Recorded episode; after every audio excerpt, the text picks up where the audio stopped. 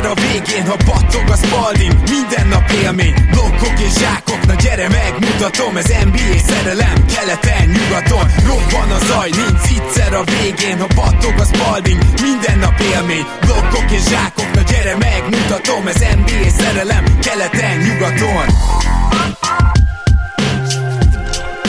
Éj jó! Szép jó napot kívánok mindenkinek, ez itt a Keleten-nyugaton podcast, a mikrofonok mögött Zukály Zoltán és Rédai Gábor. Szia Zoli! Szia Gábor, sziasztok, örülök, hogy itt lehetek. A következő csapatunk pedig a Milwaukee Bucks lesz, amelyik hát egy egészen, nem tudom, valahogy kétségbejtő off-seasonon van túl, legalábbis nekem ez az első benyomásom, egészen biztos vagyok benne, hogy nem az 5-ös, 4-es magasságába fogunk ma osztályozni ezzel a csapattal kapcsolatban, és a Milwaukee Bucksnál azért ugye egy alapvető tét is van, hiszen ez egy olyan csapat, amelyik Window van, és egy olyan csapat, amelyik évek óta bajnok esélyes. És nyilván volt egy olyan playoff, ami után azt gondoltuk, hogy hogy hát igen, itt lehet, hogy le kéne vonni a következtetéseket, hogy ez mennyire sikerült, az mindjárt kiderül, ugyanis itt van velünk Szabó Gábor Gaben, természetesen Bax szakértőnk és egyik kedvenc vendégünk. Szia Gaben, köszi, hogy elfogadtad a meghívást. Sziasztok, én köszönöm, hogy itt lehetek. Szia Gaben, én is üdvözöllek. Én azt hiszem, hogy talán azzal kellene kezdenünk, hogy neked milyen volt ez az első körös kiesést. Most ezt nem azért, hogy a személyes élményeidet is itt beemeljük a podcastbe, de gondolom olvasgattál rengeteg Bax fórumot, gondolom magának az egész Bax szurkolói közösségnek a véleményét is nagyjából át tudtad érezni, illetve ugye eléggé fura volt azt hallgatni, hogy a Baxnál Antetokumpótól kezdve a vezetőségen át mindenki most a kezeit, hogy hát van ilyen, hogy hát, hát igen, ez előfordul, tehát hogy most nem kell ebből nagy ügyet csinálni. Ugyanígy nem csinált nagy ügyet belőle a Bax szurkolói közösség sem?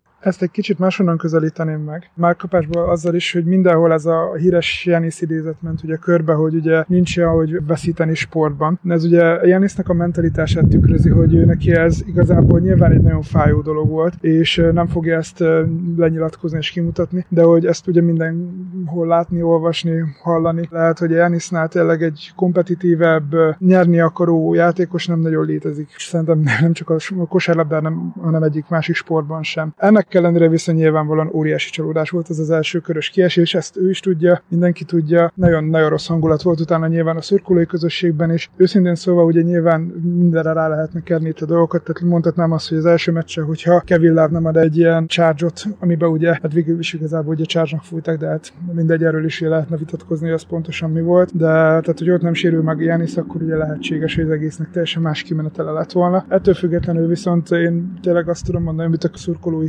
közösség is így minden felületen, hogy akárhogy is nézzük, első helyen voltunk és egy nyolcadik helyen éppen hogy csak magát beverekedő hit győzött le minket, ami nem teljesen elfogadható, tehát nem, is nem, nem teljesen egyáltalán nem elfogadható, még akkor is, hogyha a Miami-nak egy ennyire jó rájátszás lett ebből, ugye, és tényleg ennyire jól sikerült nekik ezt az egész postseason lehozni, úgyhogy szerintem mindenki nevében mondta, hogy mérhetetlen nagy csalódás volt az előző év, és pont azért is nagyon furcsa, ezt az egész nyarat ezt így kezelték, ahogy. Na mindezt csak azért kérdeztem meg, mert ugye egy ilyen off-season, ami egy elsőkörös kiesés után jön, ebben azért általában valamennyire elvárás is, hogy akkor erre mégiscsak reagáljunk, és most az, hogy Jimmy Butler olyan meccseket hozott, amilyet, és Drew Holiday sem tudta megfogni, arra nyilván nem az a reakció, hogy akkor most Drew Holiday-nél is jobb védőt keresel, tehát nem azt mondom, hogy egy overreaction-t vártam, hanem azt mondom, hogy valamennyire azért valamiféle következtetés levonása látszódjon abból, hogy mit csinál a Bucks nyáron. Én összességében összességében ezt nem látom, de talán kezdjük a draftnál, mert hogy két draftitok is volt. Az egyik az, az egy csere, tehát becseréltetek a második körbe, Andre Jackson Jr., és a második pedig egy második kör végi pick, ami, hogyha jól tudom, talán two szerződés lett, de az is lehet, hogy még nem is kapott szerződést, az 58. helyen Chris Livingston. Tehát itt ez a két játékos, hogyha nem nagyon hallottak volna róla a hallgatók, akkor az azért van, mert túl nagy zajt nem tudtak felverni a, a Summer League-ben sem, sem, és ugye ez már most külön érdekes lesz figyelni, hogy Andre Jackson Jr. után Hunter Tyson, Jordan Welsh és Muhammad Gelje kelt el a drafton, mind a három felsorolt elég jó muzsikát egyébként a nyári ligában, de ennek persze nem kell túl nagy feneket keríteni, ettől még Andre Jackson Jr. is bejöhet. Na mit gondolsz a két draftolt játékosotokról, Gaben? első körben ezzel kezdve mind a ketten teljesen végleges szerződést kaptak, tehát hogy a 15 fős keretben mind a ketten már bekerültek. Ez azt hiszem az új exceptionnek köszönhető, hogy ugye most már a második körösöket multi-year több éves Pontosan, szerződéssel is le tudod igazolni. Igen, ezt ugye nálunk, nálunk egyből ki is használta a GM-ünk, mert pont az volt a cél, ugye, hogy, hogy fiatalitás legyen ugye a keretbe. Azt már ugye senki nem gondolta volna első pillanattól kezdve, hogy az 58. helyen kiválasztott Chris Livingston amúgy egyből a még training camp roster meg semmi minden előtt kap egy helyet a 15 fős fix keretünkben. Magukra az újoncokra én tudok mondani, hogy az RJJ, az Andre Jackson Jr. nagyon megtetszett a stábnak, tehát őt nagyon amúgy targetelték is, és nem is gondolták, hogy ilyen sokáig le fog esni hozzájuk, tehát elvileg azért is lett ez egy csere ugye a Magic-kel, hogy akkor ez így egy olyan pozíció hogy a játékossal, aki amúgy nagyon illene a csapat elképzelésébe, ami azért érdekes, mert ő egyáltalán nem tud dobni. Tehát neki a triplája szinte nem létezik, és a középtávolja is ilyen nagyon akadozva. Cserébe egy nagyon sok oldalú játékos amúgy, aki már ezt a pont a nyári ligában ugye elég jól megmutatta, mert volt pár nagyon látványos blokkja, gólpasszai, tehát amúgy egy nagyon aktív, hasznos játékos, viszont ugye pont az, hogy annyira nem feltétlenül az a fajta srác, akit eddig ugye a Bucks draftolt, például ugye a szintén most a 15-ös rosterbe bekerülő AJ Green, ugye tavalyi második körösünk volt, és ő például ugye egy nagyon-nagyon jó dobó srác, pont azért is nagyon passzolt az összes létező line ezért viszont kicsit ugye újdonság erével hatott az, hogy ugye az új edző Adrian Griffin érkezése óta pont azt észrevehető, hogy nagyon atletikus, kevésbé jól dobó játékosokra akar építeni a csapat, és ugye Jackson is és Livingston is pont ilyenek. A Livingston választáshoz még csak egy annyit ilyen háttérsztori esetleg, hogy ugye a Clutchnál van, és elvileg be dobva még a draft szerintem a második kör ele, fele, hogy, hogy a Livingstonnak az ügynök egy körbe küldte a sztorit, hogy őt ne válasszák senki sem, mert hogy neki fix helye van, és így eléggé borítékolható volt, hogy ő így, így már ez egy előre le, lerendezett dolog volt, hogy ő a Bucksba kerül. Lehet, hogy pont azért is, mert hogy itt ugye fix, biztos 15 fős keretbe való szerződést is kapott már egyből. Aha, tehát akkor azért itt egy ilyen kis ügynöki maináció is volt. Na most ugye Andre Jackson Jr.-t picit talán ilyen szegény ember Josh Gidieként lehetne leírni játékstílus szempontjából, de azért ennél atletikusabb játékos, nyilván nem passzol úgy, tehát ez kétségtelen, de hogy így mind, minden más tud csak dobni, nem? És nyilván Gidi azóta azért a dobásban hatalmasokat fejlődött. Nekem az a kérdésem, hogy akár ehhez közeli fejlődést is egy ilyen játékos, Zoli szerinted hogy tud megcsinálni egy instant contender win now módban lévő csapatnál. Tehát, hogy ugye ez a nagy kérdés, hogy most miért két második körösben bízik a Bucks erősítésképpen, mikor lehet, hogy nem fognak pályára kerülni a következő három évben. Igen, ez nagyon nehéz kérdés. Nyilván egy, egy win csapatnál mindig, hogy milyen fiatalokat viszel oda, és én nem vagyok abban biztos, hogy a, hogy a Bucks abban bízik, vagy egyáltalán az a cél, hogy akár Jackson, akár Livingston-t nagyon rotációban játszassák ebbe a szezonba. Nyilván a G League-be is lesznek bőven. A cél szerintem az, hogy második vagy a harmadik évükre legyen belőle valami, mert ugye a Bucksnak a, az ablaka, a window, az a bizonyos győzelmi esély, az azért nyitva van még. Szerintem simán érveltünk amellett, hogy legalább még három évig. Tehát potenciálisan ez a két srác a szerződésük utolsó két évében, mert ugye ez, a, ez az exception, amiről beszéltünk, és egyébként ez ugye pontosan azt jelenti, hogy tehát úgy tudod most már a második körösöket hosszabbítani több évre, hogy nem kell belemenni az exception maniba, a hosszabbítás maniba, és ez amellett nyilván az új megszorítások mellett ez egy nagyon-nagyon jó dolog a sokat költekező és, és magas péróla rendelkező csapatok számára, mint amilyen a Bucks is. És szerintem itt abszolút ez a terv, és van két nagyon olcsó játékosod, akik egyébként potenciálisan nyilván érvetsz, mert hogy egyiknek se jó a dobása most, ugye, és akkor miért ilyen típusú játékosokat nézünk? Hát azért, mert egyébként viszont nagyon jó beleillenek abba, amit a Bucks csinál. Tehát tényleg ez a, amiről beszéltünk, hogy a Raptorshoz hasonló ugye időnként a Bucks ezekkel a hosszú játékosokkal és ezekkel a line hogy mindenkinek nagy wingspanje van, mindenki relatíve atletikus, és ebben abszolút beleillik Livingston is, akinek ugye prototipikus dobóhátvéd magassága van, és abszolút beleillik ebbe Jackson Jr. is, aki már most egyébként egy nagyon jó védő. Neki se jó a dobása, és Livingstonnak sem, de Jackson Jr. egyébként, mint védő, sokkal előrébb jár, és valószínűleg atletikusabb is, nagyon-nagyon szép blokkjai voltak a suliban, úgyhogy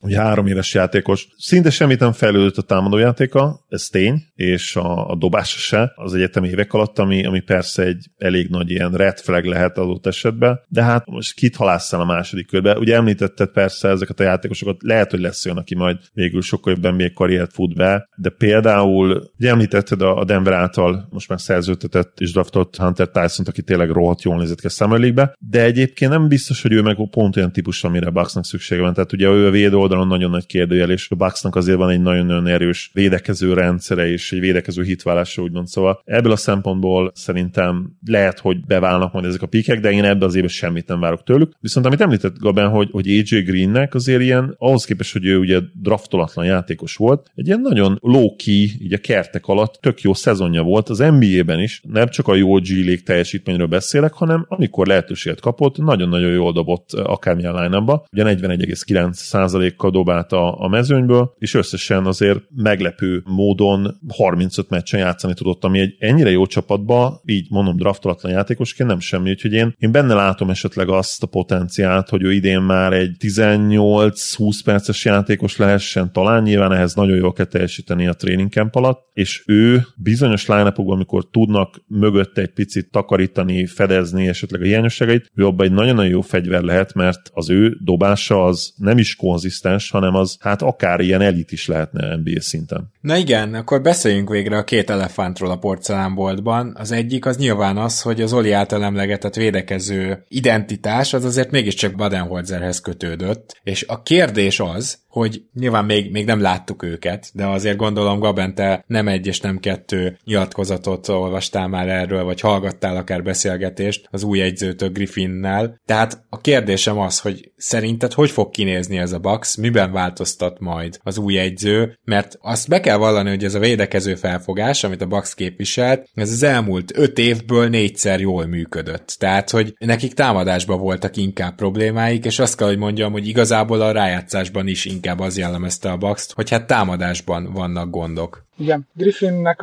az érkezése is már egy ilyen eléggé érdekes helyzet volt. Őszintén szóval nem voltam benne biztos, hogy, hogy még egy ilyen rájátszás után is ezt fogják mondani Bádnak, hogy akkor köszönjük, mert azért tényleg a Károly is nézzük, ugye két évvel ezelőtt még bajnokságot nyert a csapattal. Nyilván egy teljes rendszert épített föl Jánisz köré, a védekezéstől kezdve, mondhatni tényleg a kultúrát is, tehát azért előtte most minden bántás nélkül mondom, azért volt egy Jason Kiddünk és hasonló remek történetek, tehát hogy ezt ugye helyre rakta, és ezért egy teljes teljesen ugye nagy váltás volt egy jó működő veterán csapatba idehozni egy teljesen új edzőt. Azért azt én, én amikor kijött először a neve, hogy ő is benne van a pakliba, úgy voltam, hogy nagyon jó az ügynöke, biztos, hogy már ugye egy ezer évvel segédedzőként dolgozó jelöltet azért beraktak még egy nagy csapatnak a listára, hogy akkor jól nézzen ki, és hát esetleg máshol bekerülhet. Én szinte biztos voltam benne, úgyhogy Atkinson lesz a befutó, vagy ugye a kicsit ilyen Dark Horse-ként futó Nick Nurse, akit amúgy az egész fanbase akartam úgy Milwaukee-ban, tehát első körben mindenki őt szerette volna viszont olyan nagyon sokáig nem merült fel, még csak úgymond plegyka szinten se a neve. És Bocsi, csak annyit amikor... tennék hozzá, hogy nekem meg az volt a furcsa, hogy Charles Lee neve nem merült fel, mert szinte minden egyzőt kereső csapatnál felmerült a Bax segédegyzőjének neve, csak a Baxnál nem. Fel, volt interjún és elvileg felismerő, de őszintén szóval így azt szerintem abban a pillanatban, amikor meghoztak egy döntést, hogy Battól kicsit távolabb kell menni, akkor szerintem egy érezték, hogy vele a keretbe, ugye, amiről biztos, hogy nem sokára beszélni fogunk, hogy ugye nem nagyon lehet vérfrissítést beletenni a kötöttségek miatt, ezért muszáj az edzői stábba egy teljes vérfrissítés, és pont emiatt ugye Lee nem, nem fért bele ebbe az elképzelésbe. Én eh, egy picit amúgy örülök neki, hogy nem, nem ő lett az edző, aztán lehet, hogy amúgy az első, nem tudom, két hónap után azt mondom, hogy bárcsak ő lett volna, és nem Griffin, de nekem Lee valahogy én nekem csak az a fejembe a Miami elleni szériában, hogyha van egy edző, aki látványosan nincs a toppon, tényleg ugye a személyes tragédiájáról, nem is beszélve ugye Budenholzernek, de tényleg tehát nincs ott fejben, és tényleg annyira látványos dolgokat hibázik, és annyira látványosan nem, nem olyan meccsapokat hoz ki, ami amúgy működne, vagy nem próbál ki dolgokat, akkor hogyha te vagy a, úgymond az ő első számú segédje, akkor neked ez kötelességed azt mondani, hogy bád, figyelj, üljél le, csináljuk ezt, beszéljük meg, kérjél időt. Tehát én az ő jelenlétét legalább ugyanannyira hibásnak érzem ebbe az első körös Miami fiaskóba, mint a Badét. Tehát, hogy,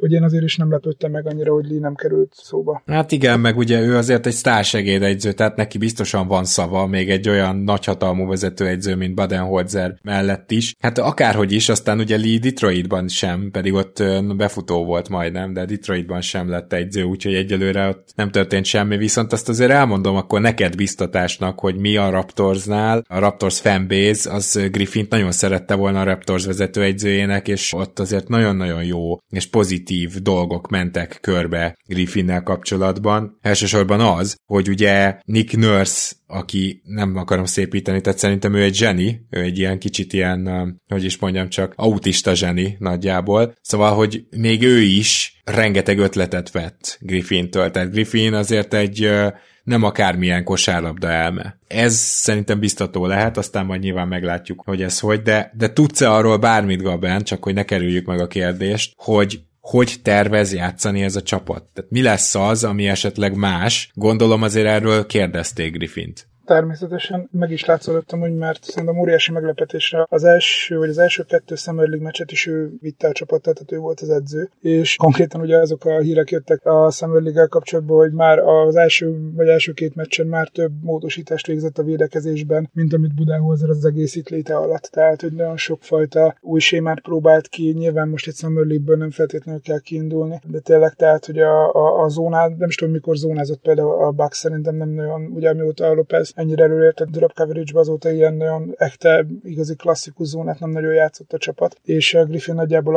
az első meccsen már egyből ezt behozta pluszba. Tehát, hogy amit szerintem mindenki vár tőle az az, hogy egy kicsit rugalmasabb legyen, tehát egy kicsit jobban tudjon alkalmazkodni ahhoz, hogyha mondjuk egy olyan csapat jön vele szemben, mint a Miami, aki amúgy teljes mértékben kiröhögi az eddigi amúgy teljesen jó működő védekezést, és megoldja azokat a helyzeteket, és bedobja a nehéz dobásokat, és tényleg kicsit Griffintől mindenki azt várja, hogy ha még nyilván nem fog túl edzősködni egy Spolstrát, mert nem is ezt várja senki, hanem azt, hogy egy kicsit jobban reagáljon, úgymond úgy álljon hozzá, hogy, hogy ne, ne egyből bukó legyen, és minden áron egy rossz ötlet mellett kitartsa, hanem tényleg tudja azt mondani, hogy oké, okay, ez eddig jó volt, most akkor viszont átváltunk erre. Mm, Zoli, te mit gondolsz erről? Mármint arról, hogy mitben kell változtatni a Bucksnak, mert a keret az lényegében ugyanaz lesz, mindjárt kitérünk rá, hogy azért mégsem teljesen, de összességében szerinted mi lesz a legnagyobb feladat a Griffinnek? Hogyha nekem egyet ki kellene emelnem, akkor az mégse a védekezés lenne, hanem számomra az, hogy találjon olyan line támadásban, ami nem ad rögtön tervet az ellenfélnek, mert ugye egyszerűen annyira kiismerhető volt támadásban a Bucks, amivel a playoffban még abban az évben is szenvedtek, mikor bajnokok lettek.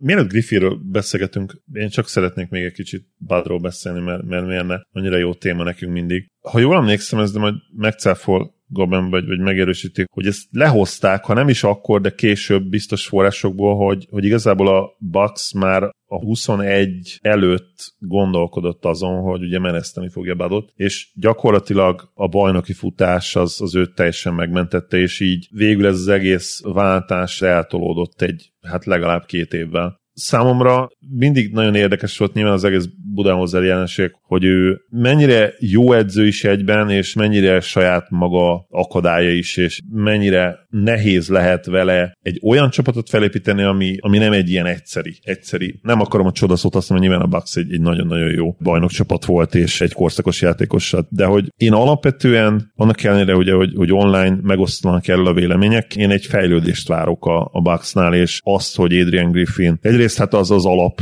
és a tőle elvárható, sőt követelhető dolog, hogy, hogy a védekezést ő újra teljes mértékben elit szintre hozza, és egy olyan sokoldalú védekezést tud felépíteni, ami nem csak az alapszakaszban, de a play is hatékony lesz. És nyilván Brook Lopez szerepe lesz nagyon-nagyon érdekes a play és hogy ki fogja összerakni a támadójátékot, ez ugye nagyon jó kérdés, ugye oda vitték gyakorlatilag azt hiszem az első női assistant coach Bucks történetében, ugye Sydney Dobner személyében, hát hívjatok szexistenek, de nem hiszem, hogy ő fogja feltétlenül összerakni az offense Vannak még olyan komoly tapasztalattal rendelkező edzők most a stábban, mint ugye Stotz, vagy Prunti akár. Tényleg itt számomra az lesz a kérdés, és ugye Wim Baker és Josh Oppenheimer, Oppenheimer ugye most az aktualitás miatt nevére rácsodálkozhatunk. Szóval, hogy nem tudom, hogy melyikőjük fogja összerakni az offense, de az mondjuk engem meglepne személy szerint, hogyha ez Adrian Griffin lenne, és itt nagyon kíváncsi a véleményre Gabben, hogy nyilván sokkal többet tudsz ezekről a segédedzőkről, hogy ki az közülük, akit ilyen, ilyen offenzív koordinátor koponyának tartanak. Fú, nagyon örülök, hogy megemlítetted Sydney, én nem is gondoltam volna, hogy ez így másnak is így átjutott, hogy akkor hogy tényleg lesz egy hogy másodedzőnk, aminek én amúgy, amikor kijött a, a hír, én nagyon megörültem. Már csak azért is, mert, mert szerintem tök jó, hogyha egy olyan álláspontot ad, ami amúgy nem annyira megszokott, meg hát ugye amikor fölmerült Badnak a, a kirúgása, akkor ugye Becky Hammond neve mindig előkerül így nálunk, még akkor is, hogyha most a szerződése van. Sydney viszont egy videokoordinátor, ami ugye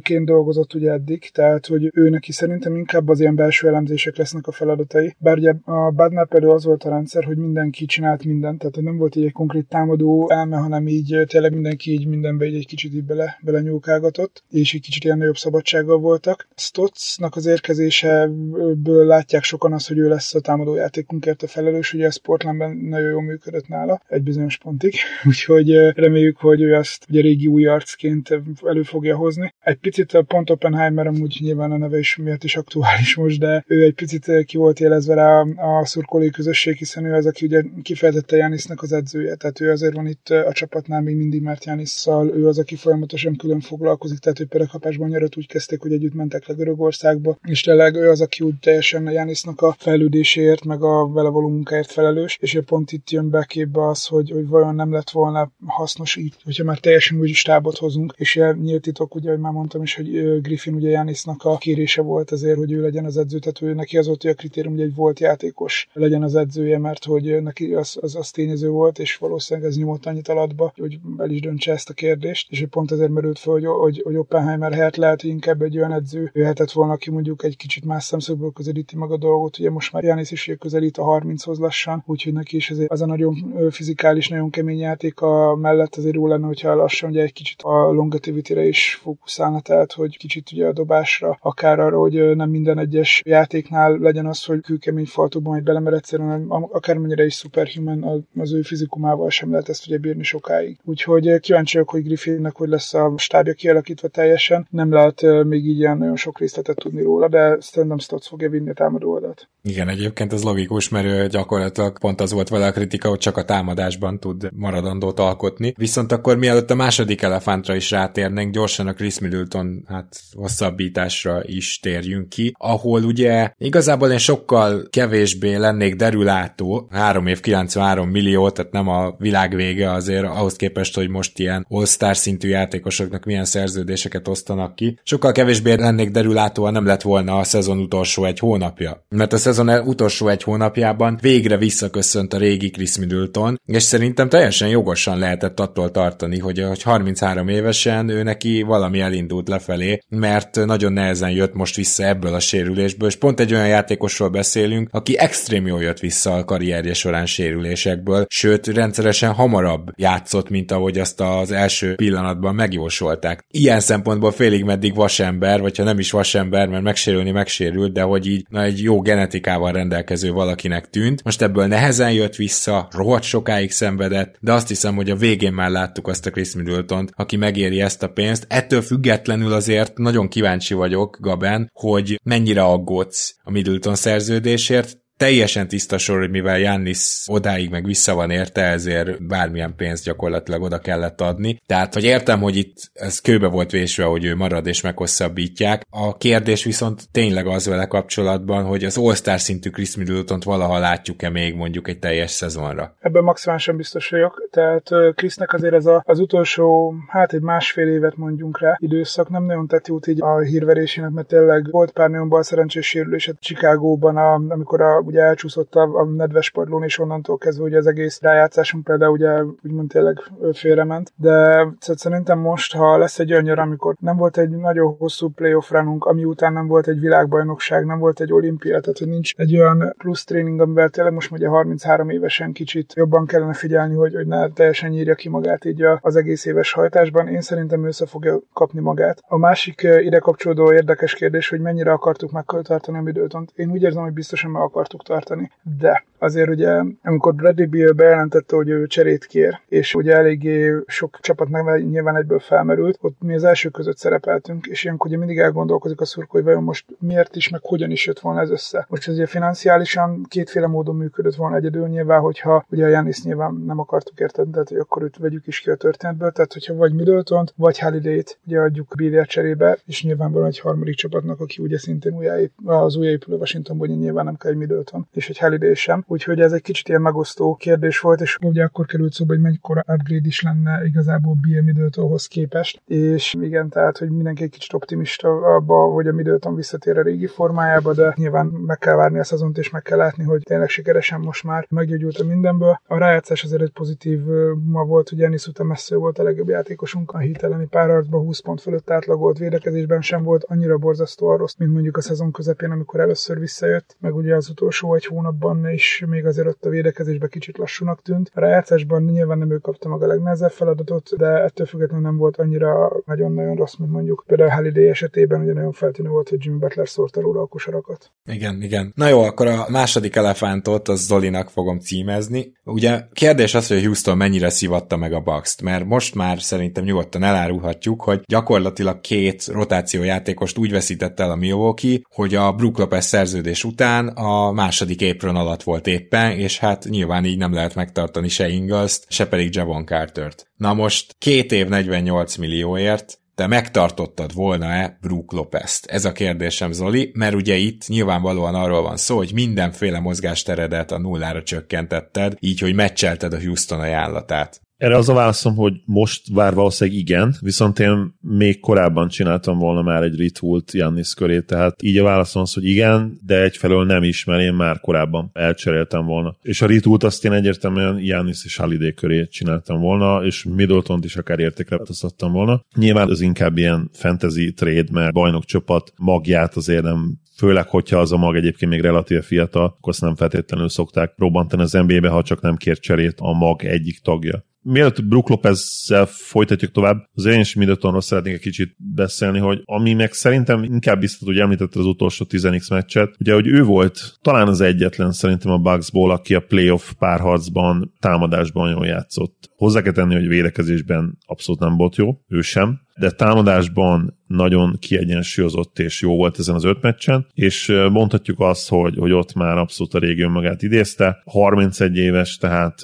bízhatunk talán abban, hogy, hogy még lehet két-három jó éve relatíve sérülésmentesen, és így összességében valóban nem olyan vészesen sok így, ha mindent beledobálsz ebbe az egyenletbe, akkor az jön ki végeredményként, hogy azért lehetünk óvatosan optimisták vele kapcsolatban az egész Brook Lopez szituáció meg tényleg ez, hogy, hogy én már korábban retoolt nyomtam volna, és Lopez-től is megváltam volna, és lehet, hogy Middletontól is attól függ, ugye, hogy milyen értéket kapok vissza, de ezen a ponton meg tényleg nem nagyon volt más választás a Bucksnak, mert ha ők most még valahogy nyerni tudnak, akkor véletlenül azzal a rendszerrel, amit felépített Bud, és amit Griffin újra a védő oldalon be tud élesíteni, remélhetőleg, valószínűleg. És Brook Lopez nyilván a play azért egy kérdőjel védekezésben, ami természetesen nem a gyűrűvédés védését illeti, hanem minden más. Viszont ki tud húzni olyan játékosokat is akár a, a pálya másik oldalán, a gyűrű alól, akik meg egyébként megnehezítenék Jannis játékstílusát és Holiday játékstílusát is, ugye Holiday is azért jól tudja támadni időként a gyűrűt. Szóval itt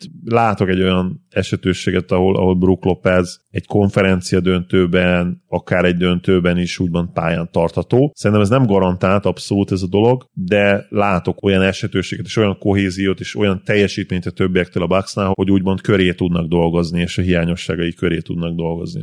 Elképesztően jó elmondta Zoli szerintem, tehát így majdnem minden szóval egyetértek, főleg miután le 33 éveseztem Chris middleton úgyhogy köszi, hogy ezt helyre raktad, tényleg csak 31 éves még. Viszont tényleg ez van, hogy egyszerűen Brook lopez most meg kellett tartani, mert most már nem tudtad elcserélni, és a Houston pedig ugye nem sign and trade volna, hanem megcsinálta magának a helyet, hogy leigazolja. Tehát nem tudsz belőle mit kinyerni, és most, hogyha olcsóbban tartod meg, vagy hogyha nem tartod meg, nem tudsz a helyére senkit hozni. Tehát itt Bobby Portisszal azért nem lesz bajnok esélyes a csapat a, a kezdőben, ezt azért érezzük, meg látjuk. Úgyhogy igen, most már ez a helyzet, de egyébként, hogyha valamiféle ritult akarsz, akkor meg őt kellett volna cserélni. Na most nyilván amúgy meg nominálisan nagyon vicces, hogy a, és most megint megpróbálok egy jó értéket mondani, bár nincs előttem, de talán 35 éves Brook Lopez, a körül van, nem hiszem, hogy sokat tévedtem. Szóval, hogy nála azért az nem semmi, hogy ő még most is az évvédője beszélgetésekben benne van. És ugye erről már sokat sokat filozofáltunk, hogy ez most azért van-e, mert hogy ebben a speciális rendszerben ő mennyire jó tud lenni, én inkább e felé hajlok, tehát hogy ő ennyire nem jó védő, hogy így top 3 meg top 5-be legyen ezeken a szavazásokon. Nem gondolom azt, hogy ő az öt legjobb védő között van az NBA-ben. Ugyanakkor nyilván ebben a rendszerben kiemelkedő volt, és most egy 35 éves játékosra húzod a szát, hogy 24 milliót keres évente, de a, mondjuk a évvédője szavazáson ötödik játékosra, hogyha támadásban akár bármit is hozzá tud tenni, akkor azonnal aláírnád azt, hogy 24 milliót keres, tehát hogy ez egy kicsit ilyen faramúci helyzet, mert ha most csak az off-season-t értékeljük, akkor ez tulajdonképpen nem egy rossz üzlet, de hogyha az egész képet nézzük, akkor meg egy picit azért ö, olyan érzéseim vannak, mint Zolinak. Nem tudom, Gaben ezzel te hogy vagy. Különösen azt is nézve, hogy minden maradék mozgástereteknek annyi volt abban a pillanatban, hogy a Houston felsófolta az árat.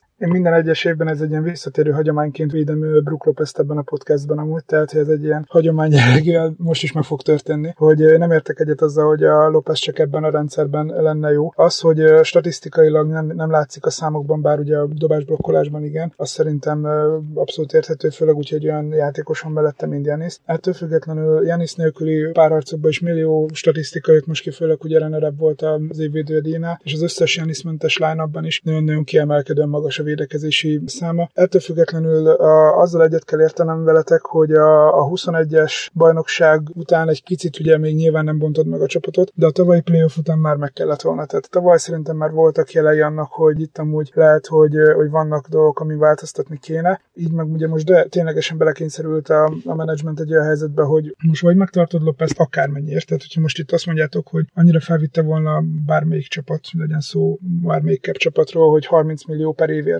kellett volna megtartani Lopezt, biztos, hogy megtartották volna annyiért is. Tehát, hogy nem lett volna olyan ár, amit azt mondtak volna, hogy, hogy nem fizetik ki, mert egyszerűen minden más verzió sokkal rosszabb volt ennél. Tehát, hogy én imádom Portiszt, és tényleg szerintem egy fantasztikusan nagyszívű, nagyon jó játékos, de kezdőcenterként nem lehet vele számolni egy, egy bajnok esélyes csapatban is, ez is úgy, így, ahogy mondtad. Úgyhogy ez egy olyan dolog, amit le kellett nyelni a Lopez szerződésével. Én nem, nem értem amúgy annyira borzasztó rossznak, már csak azért is, mert egy rövid szerződés, és azért sem, mert volt ugye a Lopeznak a hátműtétje, ami ugye egy egész szinte egy teljes szezonra ugye kivette őt, viszont azóta meg teljesen egészséges, és tényleg nem, nem hiányzott egy meccsen sem, úgyhogy remélhetőleg ez kitart, és akkor meg ténylegesen egy normális dologról beszélünk szerződés tekintetében is, és hogyha azt veszed, hogy 24 millió egy kezdőcenterre, aki amúgy tényleg az egyik legjobb védő a ligában mellette, amúgy meg tök jó tripla dobó, és nagyon jól szét tudja húzni a pályát, akkor ez itt teljesen elfogadható, és a, hát ugye akkor az csak egy szám, úgyhogy így kell hozzáállni. Oké, okay, ezt én el tudom fogadni, viszont ugye ennek lett a következménye az, hogy távozott Ingles, és távozott Javon Carter, és tulajdonképpen most azt mondhatjuk, hogy AJ Greenbe és Buchamp, hogyha jól mondom a nevét, Buchampbe kéne bíznia a Bucksnak,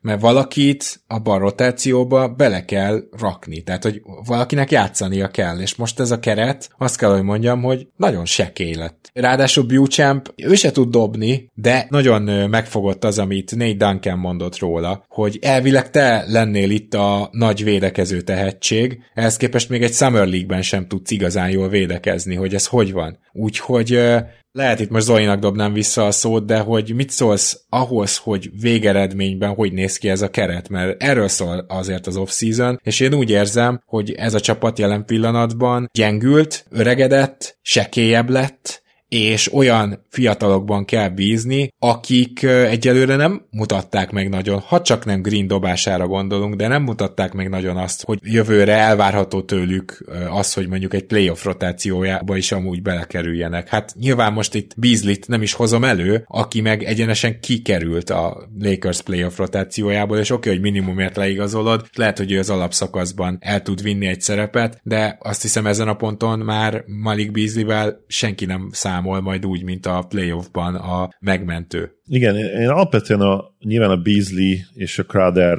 igazolásra és visszaigazolásra is azt mondanám, hogy tök jó, mert veterán minimum mi veszíteni valód van. De az igazság, hogy a Buxton ezt nem lehet így nézni, mert azzal, hogy Beasley és Crowder van ott, az szimplán azt jelenti, hogy nem két másik játékos van ott, akik lehetnek akárkik, és lehetnek akár a, már most a Bucks keretében lévő fiatalok is, de még ez a jobbik eset, mert ha Beasley és Crowder is folytatják, legyünk őszinték, azt a zuhanó repülést, amit elkezdtek az elmúlt egy-két évben, hiába ők sem öregek, idősek még, ha abból nem tudnak visszajönni, akkor nem lehetnek egyszerűen egy playoff rotáció tagjai. És ez nyilvánvalóan nem tét nélküli a Bucksnak. Tehát normál esetben két veterán minimum igazolásra, ráadásul két olyan játékos, hogy hú, hát ők tök jók, használtak voltak a módban, sőt, Kráder még ennél is több. Tényleg azt mondanád, hogy kockázatmentes, de itt nem erről van szó, mert nem nagyon látom én se azt a két nagyon-nagyon fontos játékost, Mondjuk Pat Connaughton szerintem egy stabil, jó playoff rotációs ember, őt számoljuk oda, tavaly nagyon jó szezonja volt, fejlődött én azt gondolom, tehát a kezdő után számoljuk még őt oda hatodiknak, és nem látom én se azt a két másik játékost, akik biztosan a playoffra egy pozitív rotációs emberé tudnak változni. Nem kéne sok tényleg, nem kell nekik sok játékos, egy kettő-három, de, de én sem látom, hogy az ki lesz. Talán Bucamp,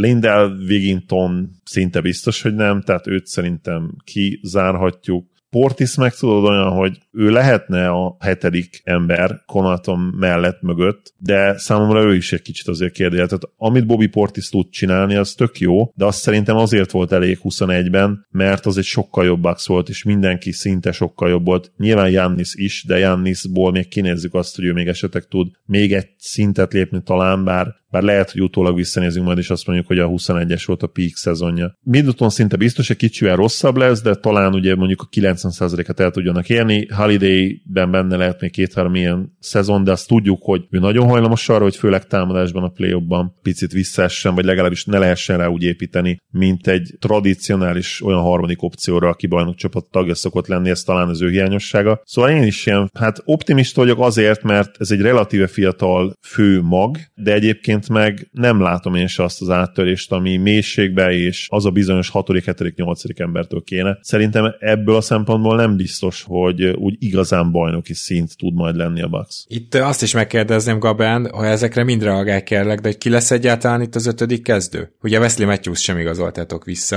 Tehát hogy néz majd ki ez a csapat, és ne, osztod-e az aggodalmainkat itt a sekély csapattal kapcsolatban, sekély kerettel? Bocs, itt mielőtt Gamennek odaadjuk a szót, én azért Graceland látom az abszolút stabil kezdőt, és ugye tudjuk, hogy ha a kettőnkről beszélünk, Gábor, hogy én pozitíva vagyok Graceland kapcsolatban, te nem feltétlenül, de hát szerintem nem. ő azért egy stabilan jó kezdő tud lenni. Oké, okay. Puh.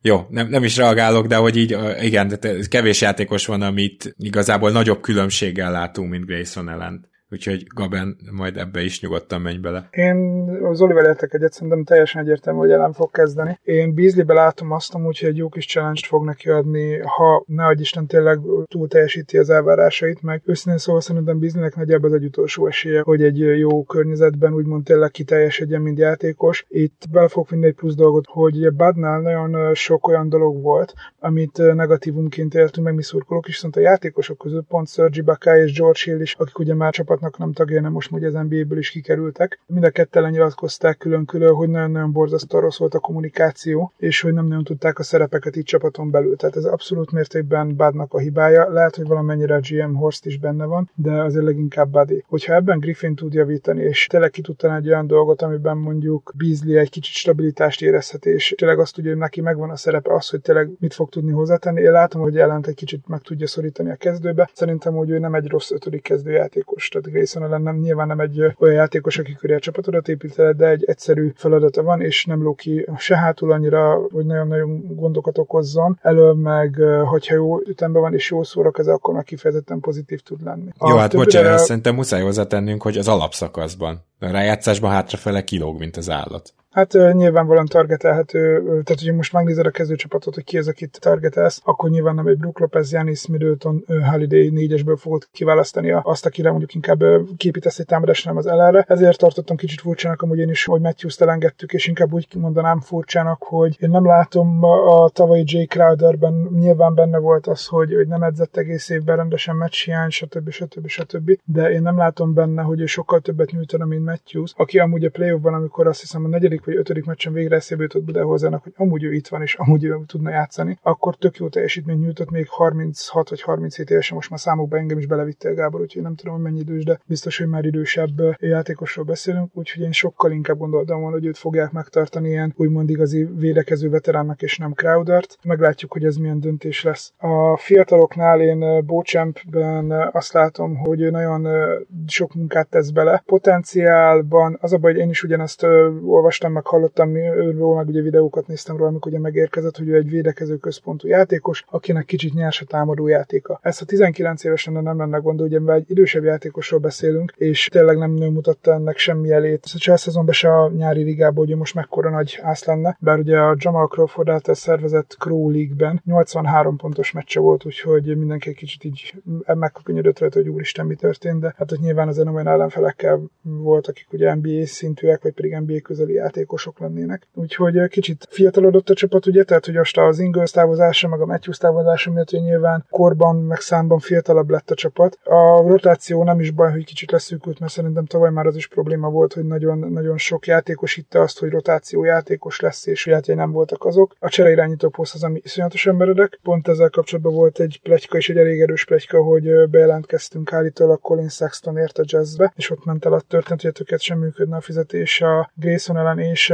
Caneton Portis valamilyen verziójában, és ugye egy első körös miatt bukott el a dolog, hogy elvileg ugye a 29-es első körösünket már cserélhetjük, de ugye elvileg azt nem szerette volna adni érte a csapat, ezért ő nem lett, és pont ugye ezért is várt még úgy egy kicsit mindenki, hogy lesz egy még egy mozgás, mert hát ugye tényleg a hatodik, hetedik emberen kívül, aki amúgy Portis, és amúgy tavaly szerintem kifejezetten gyenge évet futó, meg nagyon sok sérüléssel küzdő Kanaton lesz valószínűleg, de hogy utánuk annyira nincsen ember, hogy, hogy így nem tudni, hogy mi lesz. Pont ezért akar mindenki egy irányítót. A csapatban viszont, amikor Horst megkérdezték, ő annyit mondott, hogy Wigington a jelenleg a csapatnak a irányítója, ami kifejezetten félelmetes, hogy egy two-way playerre mondjuk azt egy bajnok is csapatnál, hogy ő a, a, a Drew holiday az első számú cseréje. Ez egy olyan jó végszó volt így az értékelés részén, hogy ezt el sem tudom mondani. Tehát, hogy ez, ez így mindent elmond arról, hogy milyen problémáink vannak. Gyorsan értékelnék, meg jósolnék, aztán majd Zoli téged is erre kérlek, meg Gaben. Én azt hiszem, hogy ezt az off-season így ebben a formában egy kettes alára tudom értékelni. Gondolkoztam rajta, hogy mi mentén értékeljek, és a legfontosabb az az volt, hogy ez egy win csapat, és muszáj ementén értékelnem. Gyengült, sekélyebb lett, kicsit értetetlen, hogy akár minimumért egy Wesley matthews miért nem lehetett megtartani. Szóval gyakorlatilag külön-külön az egyes lépésekkel annyira nincs bajom, hanem ami nem történt meg, vagy akiket elengedtek. Ugye ott van az, hogy ezt most hogy? Én is azt várom, hogy itt még valamilyen mozgás lesz, a kettő alával is szerintem még jó szívű vagyok. Ezen kívül ráadásul azt gondolom, hogy ennek a kicsit sekélyebb csapatnak az alapszakasza az most uh, rosszabb lesz, legalábbis a többiekhez képest, tehát én olyan harmadik, negyedik helyre várom ezt a Bucks, tehát simán benne van az, hogy mondjuk egy Cleveland jó alapszakaszt fut és megelőzi őket. Én, én azt gondolom, hogy persze a playoff a lényeg, és lehet, hogy addigra meg jól össze fog érni a dolog, de én harmadik, negyedik helyre várom keleten ezt a Bucks-t, és kettő alá ez a sztékelés, amit kapnak tőlem, Zoli. Én kettest adok, gondolkodtam a hármason, de nem, tényleg nem csinált olyat a Bucks, ami miatt ezt már úgy egy ilyen közepesre értékeljük. Nyilván Griffint lesz számítva, mert egyébként a Griffin húzása szerintem nagyon jó, és így retrospektíve visszamenőleg lehet, hogy miatta majd egy szármasra tudjuk ezt az off-season húzni, vagy lehet, hogy olyan álomszerűen rakja össze Bucks keretét, hogy akár ilyen három edre négyes, és nem tudom, hát nyilván, hogyha bajnokságot nyernének, és Griffin zseni és, és évedzője, akkor, mert hogy ő is az off-season igazolások része azért, úgyhogy lehet, hogy akkor ezt visszamenőleg majd meg kell változtatnunk, de, de a játékosok frontján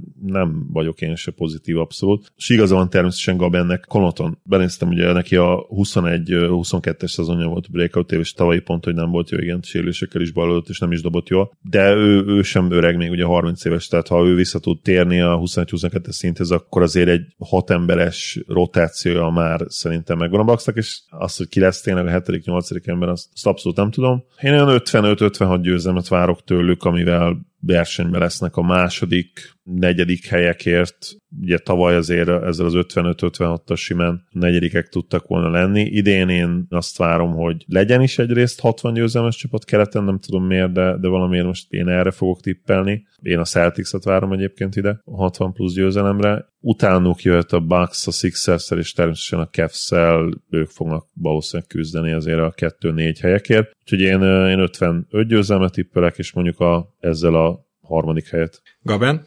Lehet, hogy Homer vagyok, és te nyugodtan mondjátok rám, amúgy ebbe a podcastbe szerintem abszolút nyugodtan lehet ezt kimondani. Én kizárólag tartom, hogy bármelyik keleti csapat jobban végzett mint mi. Én úgy érzem, hogy a Celtics gyengült jelentősen. Mi is gyengültünk, nem jelentősen. A cseréirányító poszt az lyukas, tehát ez tényes hogy oda kell valamilyen megoldás, de ettől függetlenül én még mindig jobban, jobbnak látom a mi holt szezonunkat, ahhoz képest, hogy a Celtics egy nagyon-nagyon masszív cserét csinált a kezdő csapatában, és az egyik legjobb játékosát elcserélte egy Porzingisre, akiről én például akkor ezek sokkal negatívabb véleményben vagyok, mint ti. Én továbbra is első helyre várom ezt a csapatot jövőre. A holt szezonunkat én egy kettes fölére értékelem, méghozzá azért, mert hogy én akkor értékelném egyesre, hogyha Middleton Lopezből egyikőjük sem, vagy mindkettőjük ő sem, vagy pedig csak az egyikük maradt volna, de így, hogy mind a kettővel tudtak hosszabbítani, az igazából nem egy ilyen teljesen közép kategóriának számít, úgymond hozták a kötelezőt. Én negatívabb vagyok Griffinnel kapcsolatban, mint ti, úgyhogy én azért is mondanám, hogy nem egy közepes, úgymond hármasra, hoznám le, nem egy kettesre, kettes fölére. Meglátjuk, hogy, hogy mi lesz. Én szerintem egy ilyen 56-58 győzelemben azért bőven benne lehetünk, és mondom, a Philadelphia-nál biztosan sokkal jobbak leszünk szerintem a Celticsnél, és sérülések mindent leszámítva, a Cleveland meg szerintem a közelünkben sem lesz. Hát Gaben,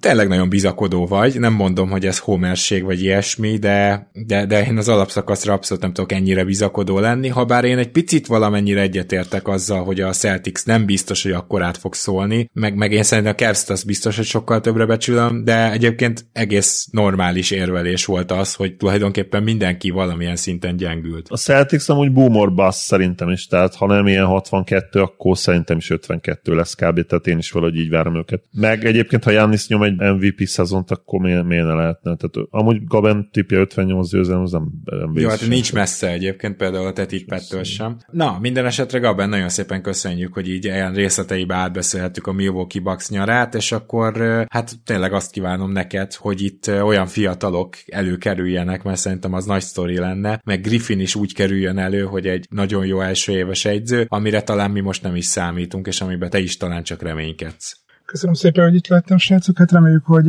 hogy egy pozitív dolog lesz. Én kicsit a Griffin részéről jobban tartok, mint a fiataloktól, de majd meglátjuk, hogy hogy alakul. Védődlem az optimizmusotokat, hogy próbálok abból merítkezni most egy kicsit még így augusztusban. Én is köszönjük, hogy itt voltál, Zoli, akkor tőled is elköszönök, hiszen most ezt az egy csapatot igazából egy ilyen egész adásba tettük bele, de hát azért majd kettesével szépen megyünk tovább, meg ugye itt a világbajnokság, szóval van miről beszélni. Minden jót neked, és köszi szépen, hogy ma is itt voltál. Örülök, hogy itt lettem. Szia Gábor, sziasztok!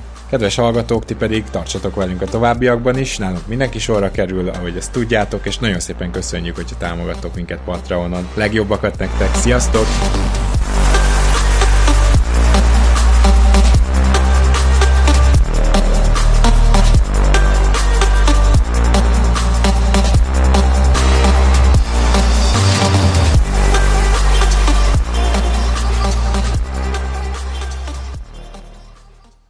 Ez a műsor a Béton közösség tagja.